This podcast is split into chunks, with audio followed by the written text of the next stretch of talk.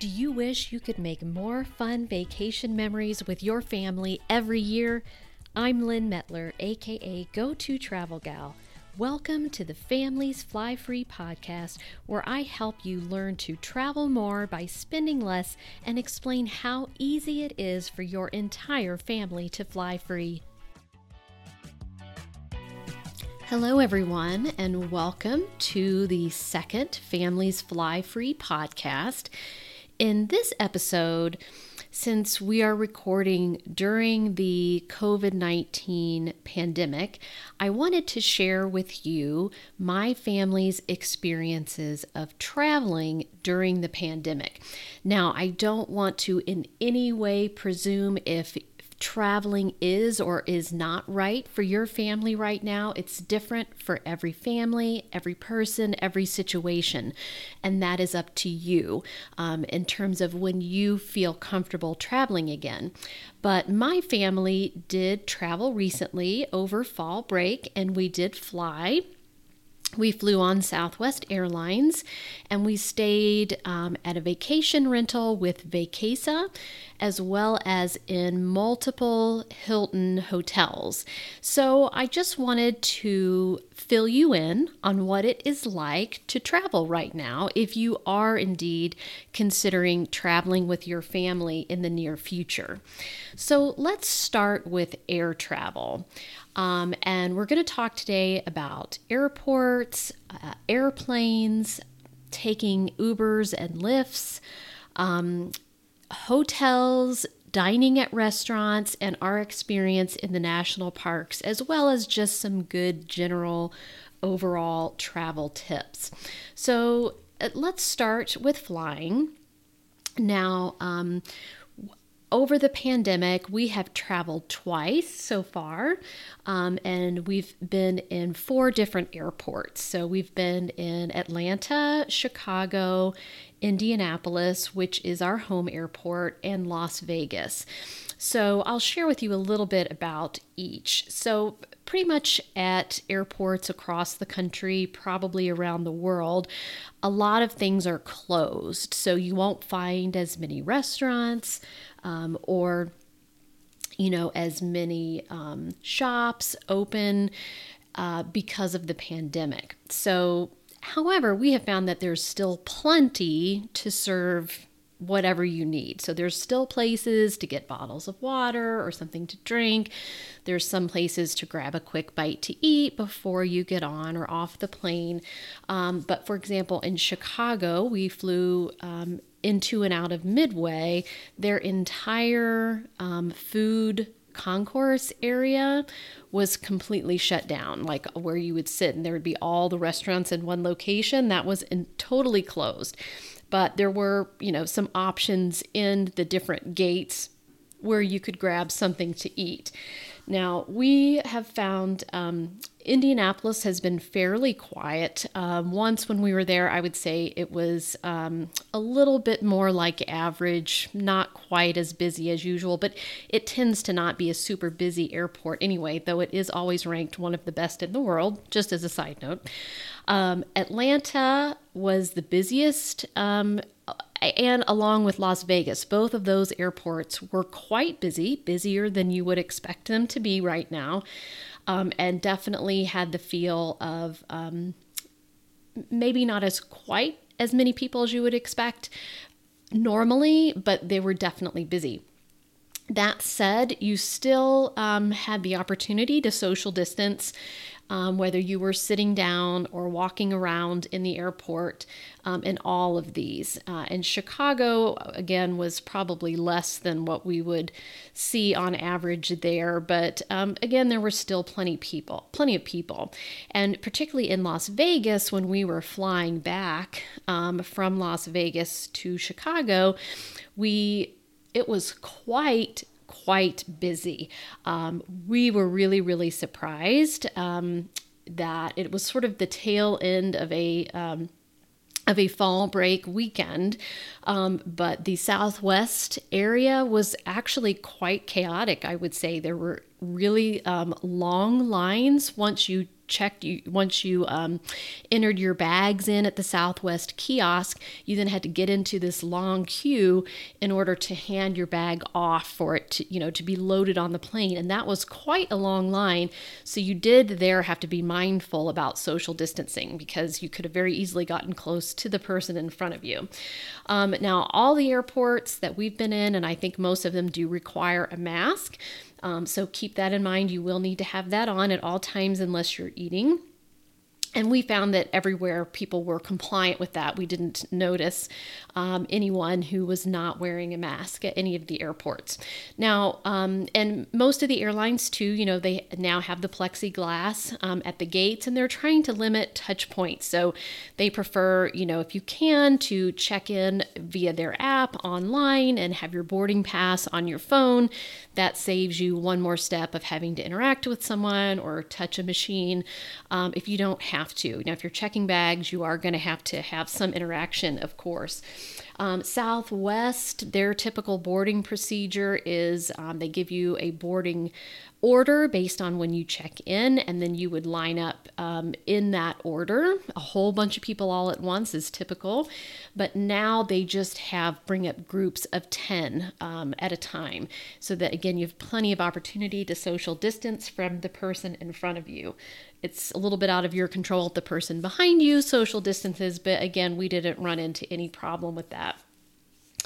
Um, all right, once you're on the flight, again, we've only flown Southwest, but they definitely insist that you wear a mask at all times unless you're eating. And they point out, no, you're not eating for an entire flight. Doesn't take, you know, three hours to eat one cookie or drink a bottle of water. So they don't allow you to use that as an excuse to not wear a mask.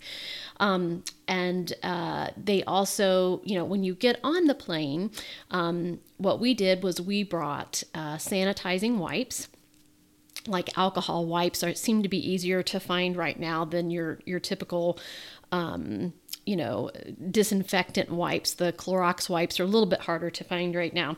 So we took alcohol wipes and then we just go ahead and we wipe down everything you know the seat belt the tray table for sure the um, you know the armrests um, between you, um, anything that someone else might have touched, and then the flight attendants actually and collect everyone's wipes. So that, you know everyone's doing that, and for some reason they don't want you to put it in the seat back pocket, maybe because they're wet. Not sure. Um, so that's what we do, and then we make sure that we have hand sanitizer with us at all times, and we keep those uh, wipes with us. You can actually bring a 12 ounce bo- uh, 12 ounce bottle of hand sanitizer with you right now through security.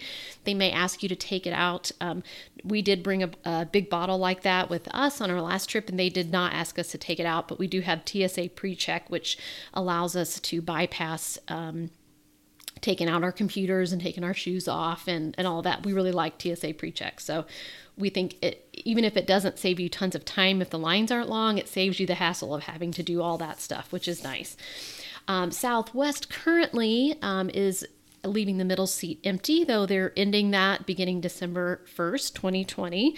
Um, so that has been nice to be able to spread out a little bit and just have uh, two of us together in one set of three seats without having to worry about uh, that middle seat being full. Um, I would say only on one flight that we took did we really um, not have anyone in the seats, the rows in front or behind us every other time we've had people, pretty much the plane has been full except for the middle seat. So again, it feels like people are flying to me because the airports are fairly busy and the planes have, for the most part, been full. And um, one from, let's see, we were flying from Atlanta to Indianapolis and it was definitely all the way full. And then they said that they were going on from Indianapolis to Denver, and that one was totally full except for the middle seat as well. Um, now, I typically, you know, a lot of people like to sit in the front of the plane, right? They want an earlier boarding order to sit in the front of the plane or to be able to pick their seats. Um, and of course, it's always good to have an early boarding order. But we found right now, I personally would prefer to sit in the back of the plane because there's less people walking by you at all times and potential to um, you know be exposed to germs foreign germs and um, and you have a greater chance if the plane isn't all the way full of people not coming all the way to the back. So you might have a little bit more space around you.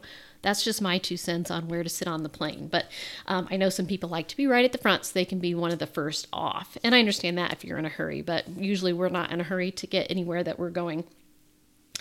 Um, all right, so I think, oh, and in terms of um, food and drink, so most of the airlines have really curtailed what they're serving in terms of food and drink. Um, Southwest is giving you pre-packaged snack bags. Um, they have these really good little new graham cracker, um, kind of like Teddy Grahams, but they're in the shape of planes, like little cookie crackers. And then they also have kind of a Chex Mix type of snack. Both are really good, pre-packaged. They bring those around, and then they just offer water a couple of times during the flight, um, poured into cups already out of a bottle uh, but you can't right now. Um, maybe that will change by the time this airs or whenever you're listening to it. Uh, but you can't currently get um, sodas or alcohol. And Southwest never provides meals, but I think most airlines are not currently providing meals yet. So keep that in mind that you definitely want to have enough to drink and enough to eat for your whole family for the length of your flight and a lot for some extra time in case there's any trouble with your flight, you get delayed, you have to sit on the runway some extra amount of time um, so that you're plenty prepared. I've definitely been stuck on a plane for eight many hours after a long flight without a bottle of water, and that is not fun. Um, so make sure you have what you need, knowing that there's not going to be a lot of opportunity to get drinks or food actually on the plane.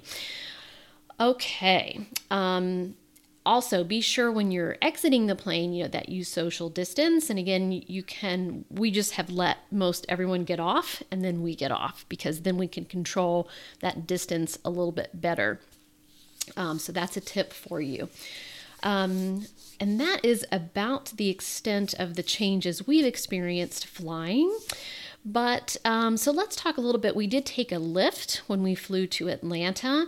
Um, and basically, all that Lyft is doing, and I believe Uber is the same, is they just, um, you can roll, they ask that you roll the window down a little bit just to allow for that influx of fresh air, that exchange of fresh air, and that you do wear a mask um, when you're in the car. So we did, we take, we took two Lyfts, um, and we had no problem um, either time. So they uh, are supposed to be sanitizing the car in between riders, and again, opening that window if at all possible, just to allow for the fresh air. Now, we um, ended up renting a car on our fall break trip to where we flew to Las Vegas and we actually drove into Utah to visit three of the Utah national parks as well as the north rim of the Grand Canyon in Arizona. So we just made sure that in the car at all times we had a pack of those 50 paper masks with us just in case someone forgot their mask or they dropped their mask or they lost it. Um, we had plenty always in the console if anyone needed a mask for any reason. We kept a bottle of hand sanitizer in there. So whenever we would go in and out of somewhere, whether it's a gas station, use the restroom, or when we were eating out, whatever it was we were doing, we would immediately have everyone put hand sanitizer on their hands when we got back in the car. And we also kept some wipes as well, just in case we needed to wipe anything down. Um, so, and it's always good to have the little pocket size hand sanitizer with you in a backpack or a purse. Um, probably that's going to fall to the mom in the group if you're anything like my family. I'm the one that makes sure everyone hand sanitizes, and I'm the one that makes sure we clean everything when we go into a hotel room, um, and that you know everyone is being as cautious as we can.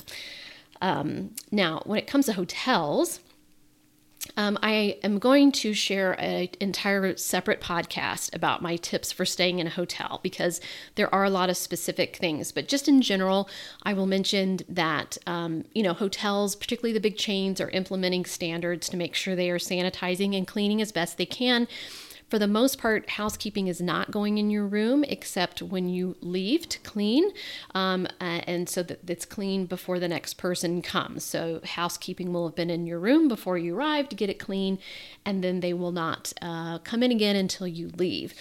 Um, so I'll give some tips about some issues that that creates and, and how hotels are handling it in another podcast. But the main thing that we did was with these sanitizing wipes before we would check, you know, as soon as we would check into the hotel and go into the room, we would clean all of the high touch points like um, the toilet and the faucets and the light switches and the remote control and the phone. Um, lamp switches, anything that um, you would touch frequently um, to make sure that all germs were off. Um, when we first got there. Um, and they are, most hotels are putting remote controls like in separate bags that says they've been sanitized. And um, again, they're implementing uh, procedures to make sure things are cleaner or as clean as they can be. Um, again, we didn't experience any problems when staying in hotels. We stayed in a vacation rental, um, and kind of the same same procedure I took there in terms of cleaning all of the high touch points. All right. Um, now let's talk a little bit about dining at restaurants because that is the one place that um, you can't be as cautious as you would like because you do have to remove the mask to um, to eat. Uh, so I like to be sure that wherever we're going, we are socially distanced from groups around us, and we I do encourage my family, and I certainly wear the mask whenever I am not eating. Um, so that is one um, time that you may have to take a little bit of a risk. Again, you could just order takeout and bring it back to your vacation rental or your hotel if you're in any way uncomfortable with that but we did eat at multiple restaurants on our trip and and we we have done fine. Not to say that everyone would do fine but but we did okay um, and we did run into some places in Utah. I believe it's different now, but they did not have a state mask mandate. So there were some counties that did not require a mask. And so we went in some gas stations when we were driving because we drove pretty much across the whole state of Utah to get from the western side to the eastern side because we did the national parks, we did Arches and Canyonlands and Capitol Reef. And those are all in the eastern half of Utah. And we flew into Las Vegas um, primarily because we like to fly Southwest because we can fly Southwest free, and that's the um, was the cheapest airport that we could fly into on Southwest. They also fly into Salt Lake City, but that cost more points, and I like to stretch our points as far as possible. So we chose to uh, fly into Las Vegas and then go ahead and make that drive because Utah is a beautiful state anyway. So it's a beautiful drive, and we just broke it up over. Um, the course of two days, usually going and coming. Um, so we did run into some gas stations and they would have a sign posted that says masks not required. We would see a clerk without a mask. And we did go into a gas station with a subway at one point and the people in line were not wearing masks. Um, so that did make me a little uncomfortable. So we just backed off, kept our space, wore our masks, and waited for them to kind of pass on through before we went up and put in our order. So be aware you may come across that, um, though at this moment, um, November 2020, things are tightening back up and there are more statewide mask mandates, so you'd be less likely for it to be different in each county. All right, and then lastly, I just want to share our experience in the national park. So, that is a popular thing to do right now to go out into the beauty of Mother Nature and the outdoors, where you can socially distance and where you do have that exchange of clean air, you know, where germs would dissipate instead of being in an indoor, um, you know, enclosure where germs might be more likely to circulate. So, we did not choose to wear masks in the national parks because I feel comfortable that um, in the great wide open, everything dissipates immediately. Now, I would feel a little differently about that if we were at a viewpoint where a bunch of people were gathered together, certainly. And we did have that once at Grand Canyon, um, and we did wear masks at that point. But in terms of actually hiking, the parks that we were in were not overly crowded. There were people, and you did pass people, but you just passed them briefly, and you could kind of step off to the side to let them pass so you weren't going right next to them. And so we opted not to wear masks, but I would say half to two thirds of people that we passed were wearing masks. So that's definitely an option, and definitely lots of people are doing that. And um, just in terms of tips for national parks right now, because national parks were already busy as it is, and now they're even more busy because so many people are choosing to do road trips and things closer to home, and again, things outdoors in the fresh air. Um, so, what we did, because Arches can be a very busy park as well as Canyonlands, is we would wait until the afternoon to go into the park. So, we kind of let everyone start their hikes about eight in the morning, and they'd be finishing their hikes and leaving by about the time we would arrive. So, we would get there around one or two and uh, we never had trouble finding a parking spot, even at the most popular hikes and viewpoints that everyone wants to do. We were able to park without circling around. Um, and again, it wasn't overly crowded on our hikes. We found it to be very comfortable. We have um, we've also been to Zion and Bryce Canyon, um, several years ago. And at that time, Zion was much busier than any of the parks that we did this time, but we were in there kind of in the morning uh, until about five in the afternoon.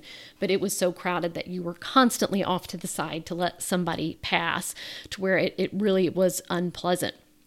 Um, but we did not experience that in these parks. We did I would advise not going on a weekend. We did leave the second part of Canyonlands. There's actually two parts to Canyonlands, and they have totally different entrances.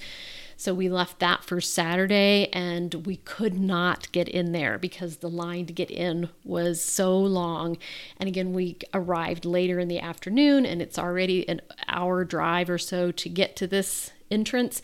Um, and so we missed out on that because it was so busy because of the weekend. So I would say do it all during the week, go midday, and we were able to do everything that we wanted to do except for that weekend. So that sort of wraps up what I wanted to talk about in terms of our recent travels in light of the pandemic. So I hope that gives you a realistic, better idea of what to expect if you do want to travel with your family, along with some tips that you can use if you do decide to travel. So enjoy and happy travels. Ready to fly your family free? Come join me inside my Families Fly Free program, where you get my simple step by step plan and my personal help so you can make more priceless travel memories with your family before your kids leave home. Visit familiesflyfree.com slash join that's familiesflyfree.com slash join to learn more and get started flying free today.